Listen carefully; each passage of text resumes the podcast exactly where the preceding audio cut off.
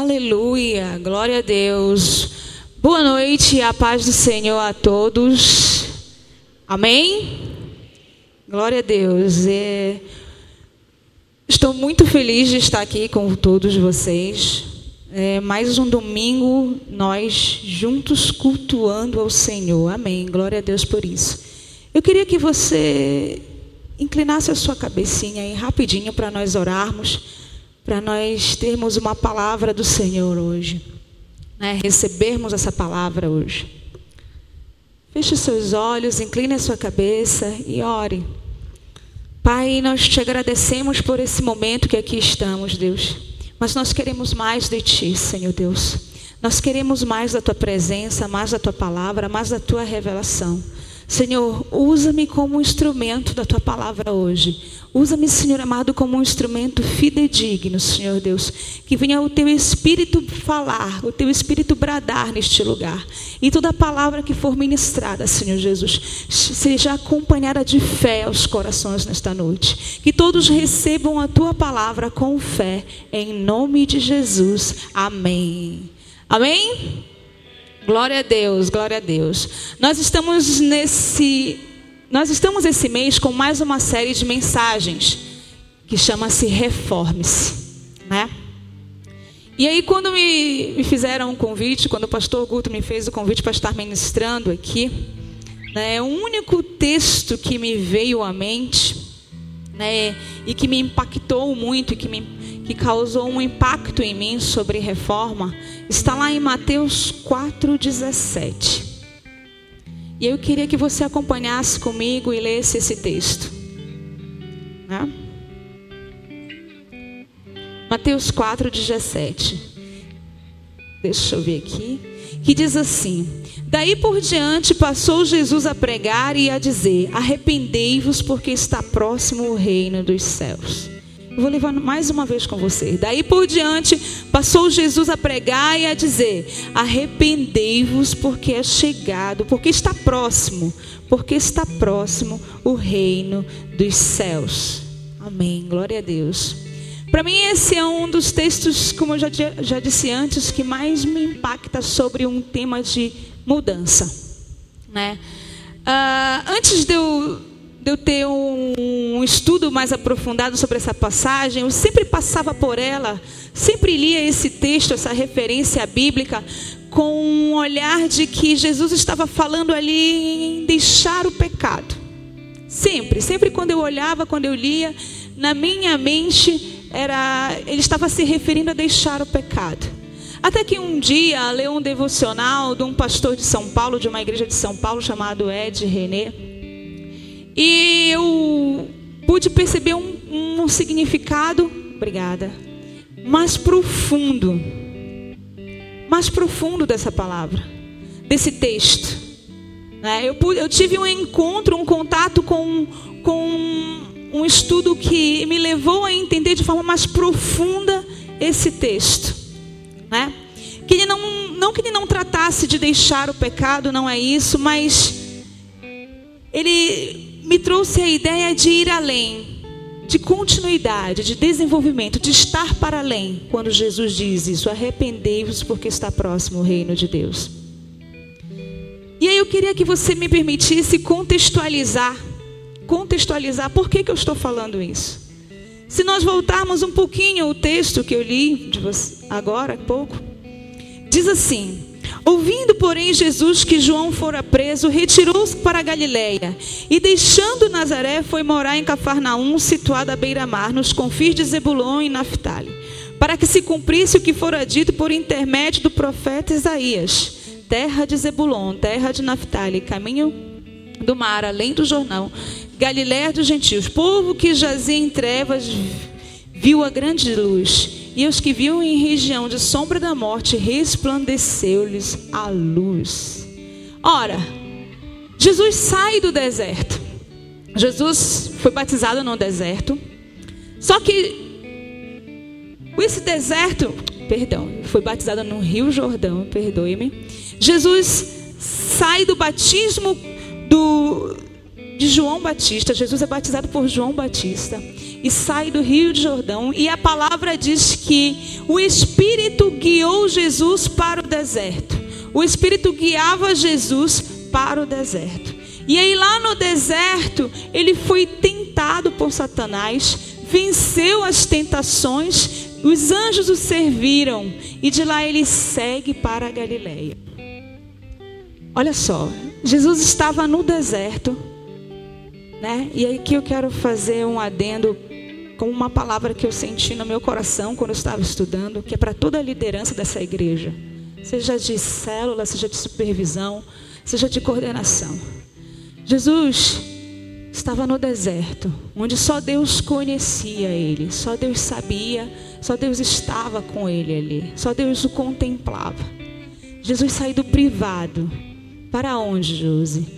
Para a Galileia, aonde ele inicia o seu ministério.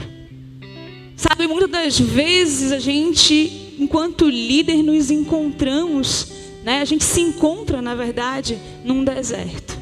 E achamos que estamos sozinhos, e aliás, estamos só às vezes, mas não desamparados. Deus nunca nos desamparou enquanto liderança. Deus nunca deixou a gente sozinho de fato. Talvez esse seja um sentimento meu, seu enquanto liderança, mas Deus nunca nos desamparou. E saiba, mude o seu entendimento. Se você acha que Deus desamparou você porque há um momento difícil na sua liderança, eu quero te dizer que Jesus sai do deserto e vai iniciar o seu ministério na Galileia para multidões. Então receba hoje uma palavra profética de que o deserto que você está passando, do que muitas das vezes a gente passa enquanto liderança, é um preparo para o início de um ministério, ou um renovo de um ministério, ou um ministério muito maior do que tínhamos antes, para você chegar a multidões. Amém? Então Jesus sai do deserto, né? Vai para a Galileia. E aí a Bíblia diz, e aí é que a gente se encontra nesse texto que eu li. Daí por diante, Jesus passou a pregar e a dizer: Arrependei-vos, porque está próximo o reino dos céus. Jesus prega: arrependei-vos, porque está próximo o reino do céu. E aí eu estudando sobre essa passagem, confirmando para ver se realmente fazia sentido aquilo que eu havia lido antes, de que esse texto refere-se à mudança eu fui estudar um pouquinho mais, eu fui me debruçar um pouquinho mais nas origens dessas palavras. E arrependei-vos ou arrependam-se, arrependam-se. Esse termo aí ele vem de metanoia. Metanoia. E metanoia, meta é além. E esse noia vem de náusea, quer dizer mente. Ou seja, Jesus está dizendo assim mesmo: mude a sua mente, mude a sua mente para melhor tenha uma nova compreensão da realidade, venha, venha, ter, venha expandir a sua mente, porque o reino de Deus chegou, porque o reino dos céus está próximo. É isso que Jesus está dizendo aqui. Mude a sua mente. Jesus está nos explicando que é necessário compreender o reino de Deus ou o reino dos céus de uma forma como eu não estava habituado nem habituada. Que a lógica desse reino aqui não é a lógica do, de um reino humano. A lógica do reino dos céus é diferente daquilo que a gente estava vivendo, né? E aí eu prossegui no termo e essa palavra reino aí está significa poder real, realeza, poder do Messias triunfante, poder de, do, de Jesus conferido aos cristãos. Olha o que diz aí. Então Jesus é assim mesmo, se nós fôssemos traduzir para o nosso tema de mensagem, reforme-se, reforme-se, pois está próximo o poder, o reino de poder, o reino do Messias. É isso que Jesus está dizendo a você. É isso que Jesus está declarando. É assim que Jesus inicia o seu ministério. Mude a sua mentalidade, mude a maneira de você compreender a realidade, né? Mude, porque o reino de Deus está próximo. Jesus não está dizendo assim mesmo, olha, Muda a tua maneira de viver, porque daqui quando tu morreres, tu vai ter uma vida eterna e tudo vai mudar. Jesus mesmo está próximo, está aqui, agora, o reino de Deus. É isso que Jesus está declarando. Não é para um futuro tão, tão distante, é para hoje, é para agora. Ele está dizendo que a partir do momento em que nós temos o contato com o reino de Deus, que nós somos escolhidos por Deus, nós temos que ter uma mente diferente. Há um texto lá em 2 Cartas ao Coríntios, capítulo 5, verso 17, que diz assim mesmo: que em Cristo somos nova criatura, e eis que tudo se fez novo. Em Cristo somos nova criatura. Eis que tudo se fez novo. Há uma novidade de vida para gente. Jesus não está dizendo assim mesmo que há só uma mudança de sentimento, de pesar do coração com relação ao pecado. Isso acontece também com o reino de Deus. Com a chegada do reino de Deus, nós passamos a mudar realmente. Nós pensamos que coisas que a gente fazia antes não são mais para fazer. A gente não consegue mais fazer coisas que a gente fazia antes. Isso é verdade. Mas Jesus dizendo assim mesmo: olha, muda a tua maneira de compreender a realidade não é só uma mudança de sentimento, de pesar no coração, é uma mudança estrutural na sua e na minha vida que o reino está, que o reino de Deus está anunciando. E é isso que ele está anunciando. Então eu fui mais adiante e procurei entender realmente e aí diz assim mesmo que Jesus sai do deserto e vai para a região da Galileia. Ah, só aqui um instantinho. A Palestina ela, ela era praticamente dividida em três regiões, né? A Galileia, Samaria, Samaria e Judéia. Então Jesus sai daqui da Judéia e volta para a Galileia. Era como se uma ficasse no norte e outra ao sul. Não me pergunto se está certo, norte ou sul, que eu não sou muito boa nisso. Mas enfim, então sai de um extremo ao outro, Jesus. Né? E aí, que região é essa da Galileia? Que região é essa? É uma região densamente povoada, um grande número de habitantes, e eu não sei se a maioria era gentil, mas era uma região habitada, povoada por gentios também. Se não era a maioria, eles exerciam uma grande influência naquela região. Eles exerciam uma influência enorme, porque senão não haveria de ser registrado na Bíblia a Galileia dos gentios, como parte daquela região ou ela inteira, né? Mas tinha um povo que exercia, um povo que não era um povo judeu, tinha um povo que era um povo gentil, que exercia essa influência naquele lugar. E se a gente parar um pouquinho, a gente vai presumir que o quê? Que a região da Galileia tinha uma forte influência desse povo que era gentil, que provavelmente cultuavam vários deuses. Provavelmente tinha uma cultura pagã, provavelmente não eram apenas adoradores de um Deus. Né? Então essa regi região ela vivia sobre essa influência. E aí a gente volta para a Bíblia e vê que o autor que Mateus descreve que aquele povo vivia em quê? Em trevas e sombra da morte. Aquele povo vivia em trevas e sombra da morte. Trevas, escuridão, cegueira. A escuridão, a cegueira né, governava aquele povo daquela região. E sombra da morte, a miséria da alma, né, tudo, todas as mazelas da origem do pecado né, estavam sobre aquele lugar. Né. Todas as mazelas da origem do pecado na terra estavam naquele lugar, até a desgraça do inferno, ou seja, aquele povo vivia sobre debaixo dessa sombra da morte, de doenças, de todas as coisas ruins. É assim que está escrito na Bíblia, né? Então, só tem um detalhe. Quando isso faz parte de uma profecia de Isaías? Jesus, a Bíblia diz que Jesus volta para Galiléia para que se cumprisse uma profecia de Isaías. Então, meu amigo, se está no Antigo Testamento e está no Novo, então presta atenção, porque o negócio é importante. E aí, Jesus chega naquele lugar, né? E e começa a pregar sobre arrependimento. Mas a Bíblia diz que esse povo que vivia em trevas e sombra da morte, esse povo viu a grande luz, resplandeceu-lhes a grande luz. Luz, poder do entendimento, verdade moral e espiritual, relativo ou referente à razão, à mente.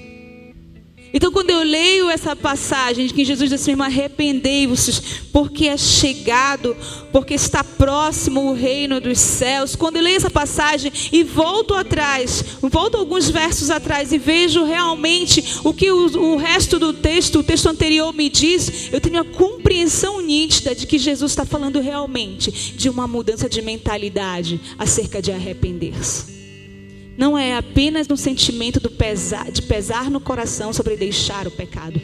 É isso também, mas é muito mais além. Dá uma continuidade, é uma mudança de vida, é uma novidade de vida. Nós fomos chamados para o reino de, dos céus para viver em novidade de vida, para sermos uma nova criatura um reino que te traz paz, que te traz alegria. Um reino que te tira sob o domínio do pecado e te coloca agora como aquele que pode dominar o pecado. Não há motivo para minha vida ser a mesma. Não é para ser a mesma. Isso só por si só são elementos suficientes para me dar uma vida nova, uma vida diferente da qual eu vivia antes. Mais adiante eu vou ver também que esse reino de poder, que esse reino que, que está aqui agora disponível para mim e para você, né? Ele era propagado por Jesus. A Bíblia diz assim mesmo que a Bíblia, a Bíblia diz que Jesus percorria a Galileia, ensinando nas sinagogas, pregando o evangelho e curando. Por onde Jesus passava na Galiléia, ele, ele curava. Eram multidões que seguiam Jesus. E nas maiorias, acho que eu creio que essa região, ela foi uma região assim, não, não pesquisei isso, mas eu creio que foi aonde mais Jesus fez milagres. Mais Jesus operou milagres, poder ali, houve poder, sabe? Ele ensinava, ele ensinava de uma tal forma que as pessoas até ficavam, ele ensina de forma diferente. Havia algo em Jesus que não era o mesmo de antes. Do que eles haviam, eles ouviam antes dos mestres, dos rabis. Ele, era, a pregação de Jesus era diferenciada. É porque ele manifestava a sua essência, a essência de quem é do reino de poder. Essa é a essência de Jesus, de um reino de poder. Então Jesus manifestava os seus milagres, e eu acredito que para aquela região onde provavelmente não existiam muitos intelectuais, até porque o centro da intelectualidade é outro, e daqui a pouco eu vou falar para vocês, né, da intelectualidade, intelectualidade religiosa é outra, não é a Galileia. Acho que a Galileia era uma região até meio desprezada, sofria preconceitos. Porque de repente ali não tinha todo esse, esse arcabouço intelectual de, de um povo mais culto, instruído. Mas Jesus manifesta o seu reino ali naquele lugar com poder. E um dos, uma das formas era manifestando milagres, fazendo milagres acontecer. Acredito que para aquele povo, para aquela cultura, era a forma mais concreta, mais perceptível do reino, de, de dizer que o reino de Deus havia chegado. Era a forma mais sensível de tocar aquelas pessoas que nunca tinham ouvido falar Messias. Quem é Messias? Que profeta? Quem disse isso? Já que eles tinham uma outra cultura, uma cultura pagã. Mas Jesus começa a operar grandes milagres ali. Então a Galiléia não foi mais a mesma. A Galiléia passa por um momento em que ela sai das trevas e da sombra da morte para viver um tempo em que havia vida e vida em abundância. A Galiléia passou por um reboliço com Jesus. Muda a realidade daquelas pessoas. Jesus passa e vai mudando a realidade de muitos que ali estavam.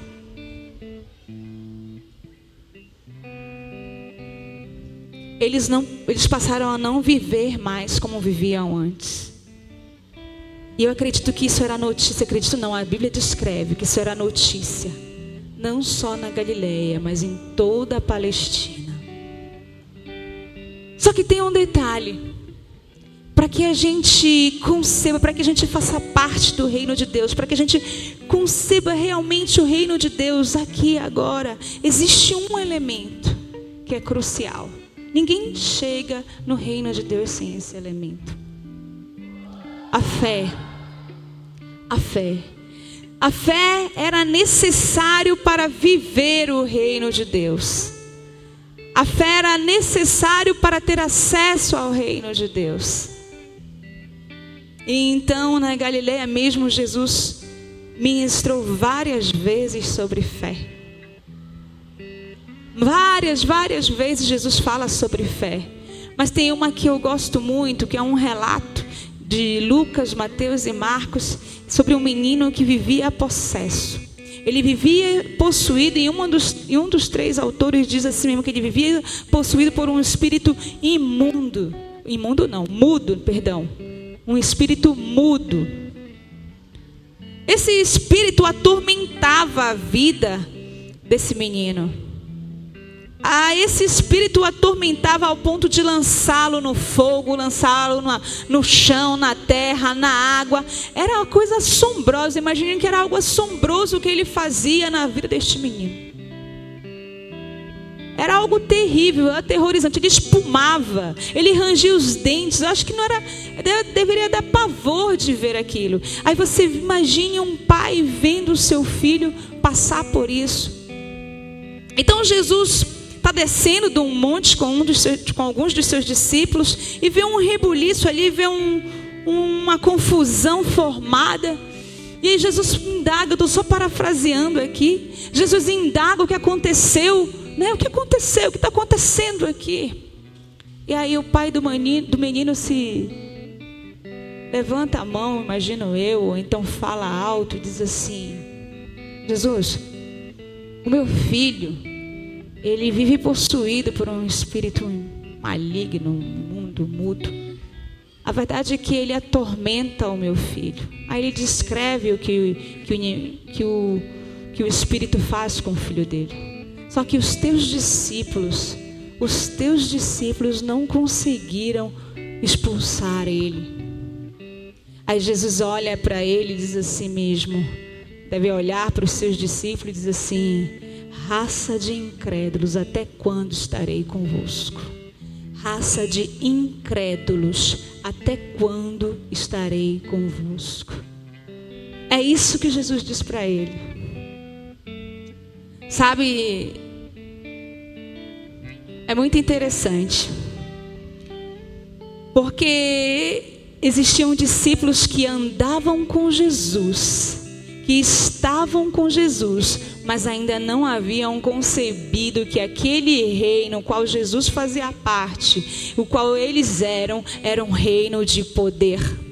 A mente deles ainda não funcionava na lógica do reino. Ainda não tinha acontecido a metanoia, a transformação, a reforma da mente deles.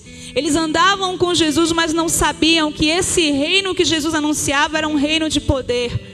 E que esse poder havia sido conferido a eles também. Eles não conseguiam compreender isso ainda. Muito de nós, né? Muitos cristãos até se dizem cristãos, até se dizem crente, até se dizem evangélico, mas não concebem o poder do reino de Deus para a sua vida. Não conseguem experimentar o poder do reino de Deus na sua vida. Às vezes não conseguem viver esse reino de poder. Não tem lógica, Jesus não ia enviar seus discípulos para fazer tudo o que ele fazia, ou até mais coisas que ele, se ele não conferisse poder aos seus discípulos. Mas eles não, não concebiam esse reino ainda como um reino de poder. E aí então, seguindo a, o diálogo, Jesus meu irmão, traga um menino. E aí ele expulsa, ele expulsa o demônio do menino. Na verdade, ele conversa ainda com o pai do menino. Aí ele diz assim mesmo: né? Jesus confronta aquele menino. Aí olha como o pai do menino, o pai do menino, aí olha como o pai do menino fala para Jesus: Jesus, se tu podes, ajuda-nos. Aí Jesus diz: Se tu podes. Se tu podes. Na verdade, é diferente. Na verdade, não é se tu podes. É que se você crer, assim será. Estou parafraseando. E aí Jesus ele diz assim mesmo para Jesus, o pai do menino: Eu creio, mas ajuda-me na minha fé. Aí Jesus expulsa o espírito imundo, mudo que estava sobre aquele menino, e aquele menino fica liberto, fica são. Aí Jesus corre, Jesus, aliás, eles andam e os discípulos correm até Jesus e dizem: Ei, Jesus, mas por que, que nós não conseguimos expulsar eles? Não, por que, que nós não conseguimos expulsar esse demônio? E aí Jesus assim mesmo, em, algumas, em algum dos textos assim mesmo, porque existem castas que só saem com jejum e oração.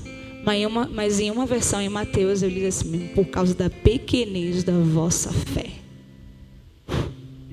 Primeiro Jesus diz raça de incrédulos, até quando estarei convosco? Aí depois Jesus, por causa da pequenez da vossa fé, que vocês não expulsaram esse demônio. Jesus até para não botar todo mundo para fora do reino de Deus, eu penso que Jesus fala isso para eles. Não, vocês têm fé. Não estou dizendo que vocês não tenham fé. Só que essa fé que vocês têm ainda não é a fé coerente, compatível com o reino de Deus. Um reino que é um reino de poder. Essa fé que vocês têm ainda não é, o, é a fé que vocês têm que exercitar no reino de Deus.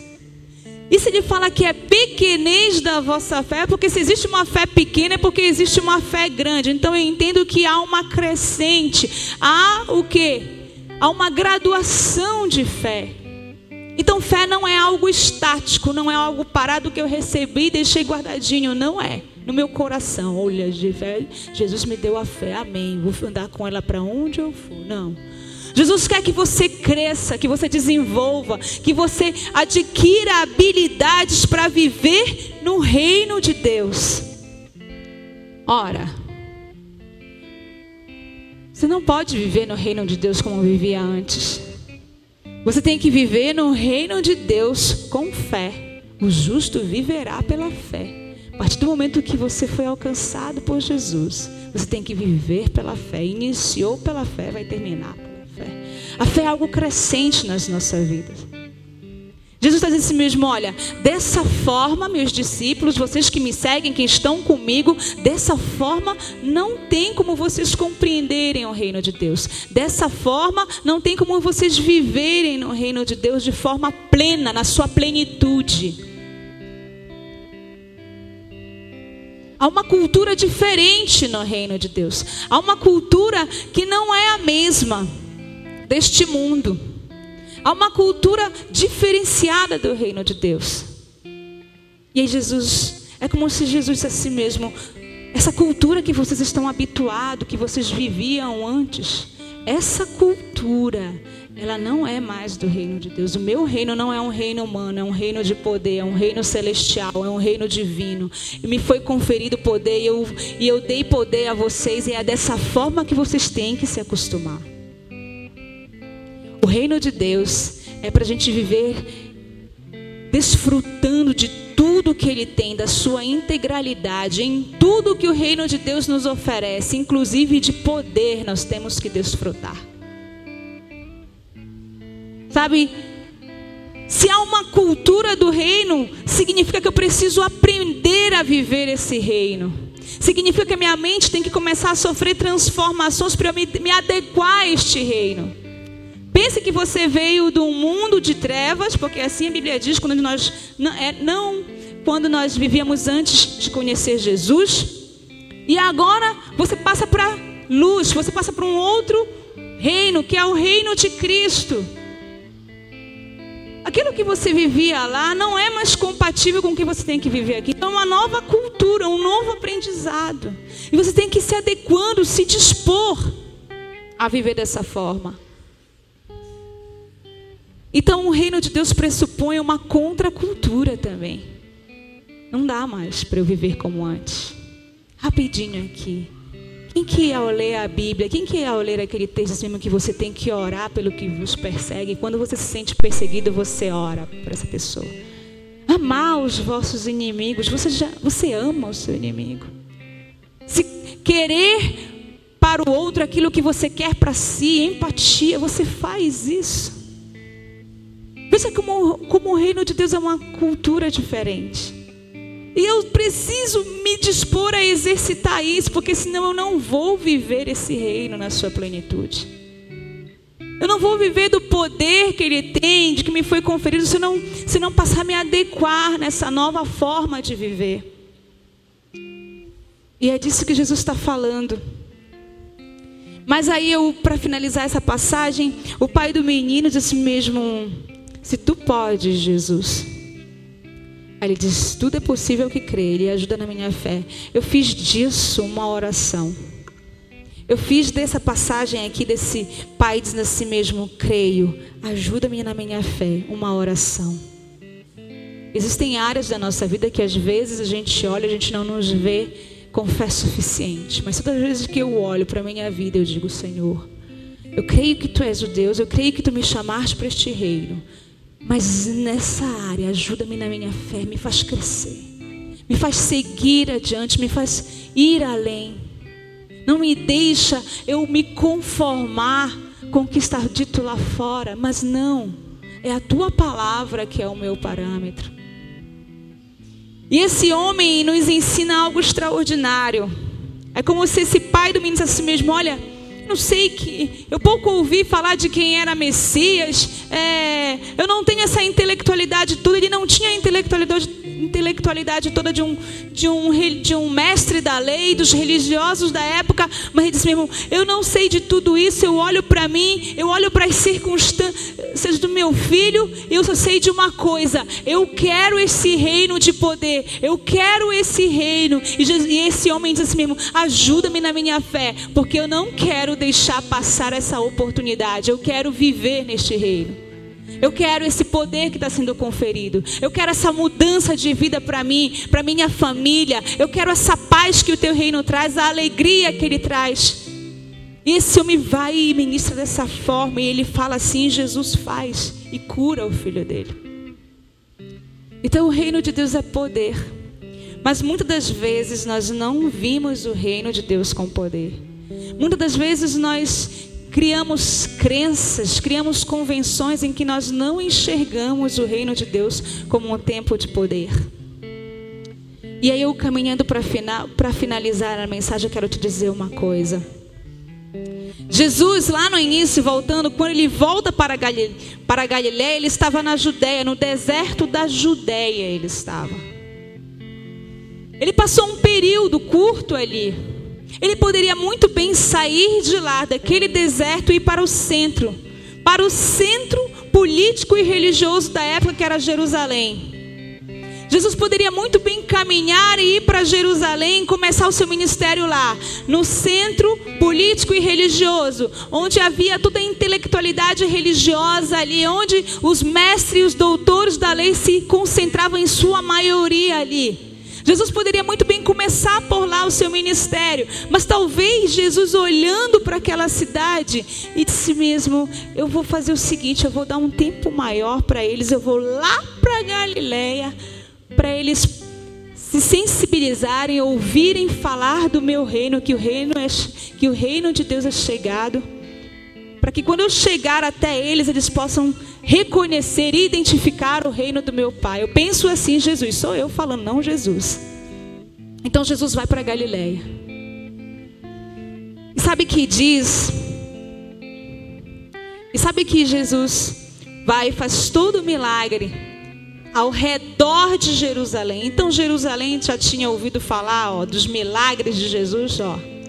Mas quando Jesus chega, quando Jesus chega,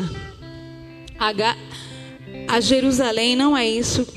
Esse povo ainda não estava sensível, ainda não tinha entendido, ainda não tinha percebido que algo estava diferente na Palestina toda. e que havia chegado em Jerusalém. A Bíblia descreve só em três momentos, só descreve três momentos que Jesus chorou. E uma, em um desses momentos é quando Jesus entra em Jerusalém.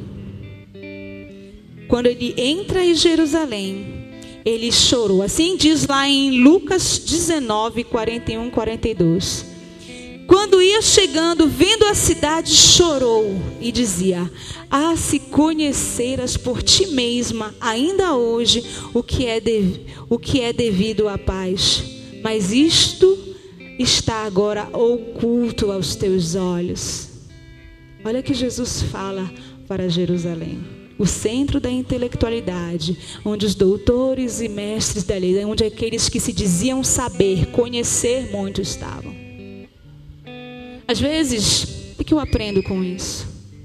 Que às vezes nós criamos tantos dogmas humanos, tantas, estamos debaixo de tantas falsas doutrinas, de tantas amarras religiosas, tantas convenções que nós mesmos vamos criando, crenças que nós mesmos vamos nos cobrindo, que nós não percebemos a existência do reino de Deus. Nós não nos damos conta, nós não conseguimos ver, identificar o reino de Deus. Sabe que nessa passagem, quando diz mesmo, mas isto está agora oculto aos teus olhos, quando ele fala a Jerusalém, ele está falando assim mesmo: as tuas faculdades da mente não puderam conhecer. Os teus olhos da mente, a faculdade de conhecer, estavam encobertos. Mais uma vez, Jesus se refere a uma mudança de mentalidade acerca do reino dele. Mais uma vez, Jesus se refere a, ao nosso estágio, que muitas das vezes estamos. Sabe, quando eu estudei essa palavra, quando o Senhor ministrou no meu coração essa palavra, uma das coisas eu aprendi: o reino de Deus é poder. E não é um poder apenas li, limitado a alguma coisa que eu disse, não, Jesus, aqui esse departamento, esse aqui, esse compartimento aqui, Jesus tem poder na minha vida, esse aqui não. Jesus me deu a oportunidade de viver num reino de poder, de ter a minha vida entregue a um reino de poder. Não só eu, mas você também. Mas às vezes nós criamos amarras, nós criamos justificativas, nós criamos crença, nós nos fechamos à realidade deste poder que há neste reino. Nós não temos ainda a mente reformada para viver esse reino. E é disso que Jesus está falando. Arrependam-se, pois está próximo o reino dos céus. Fique de pé, por favor. Eu queria te dizer que existem momentos na nossa vida em que por algum motivo nós deixamos de reconhecer o reino de Deus como um reino de poder. Por algum motivo nós deixamos de reconhecer que o reino de Deus é um reino que trouxe uma novidade de vida para mim. Às vezes nós nos acostumamos com o que está lá fora dito, mas nós deixamos de viver o reino. Às vezes a gente acha que Jesus tem poder para uma ou duas áreas da nossa vida, mas não tem poder para todas as áreas. Todos os milagres de Jesus, eles passam de coisas até parecem assim simples até libertação, cura. Ele transformou água em vinho. E olha que aquele povo já tinha bebido bastante, mas ele transformou água em vinho.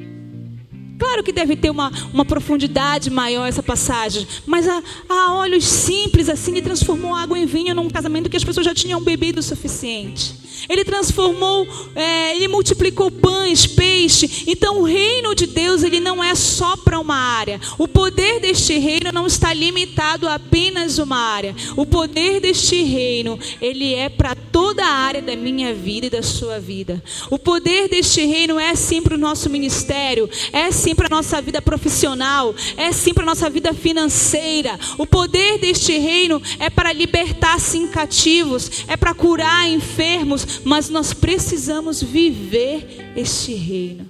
Nós precisamos entender a lógica desse reino, se dispor a essa lógica. ter essa mudança de mentalidade. Não se conforme com o que um dia disseram para vocês. Não se conforme com as circunstâncias ruins que às vezes nos cercam. Saibam que você faz parte. Saiba que você faz parte de um reino de poder.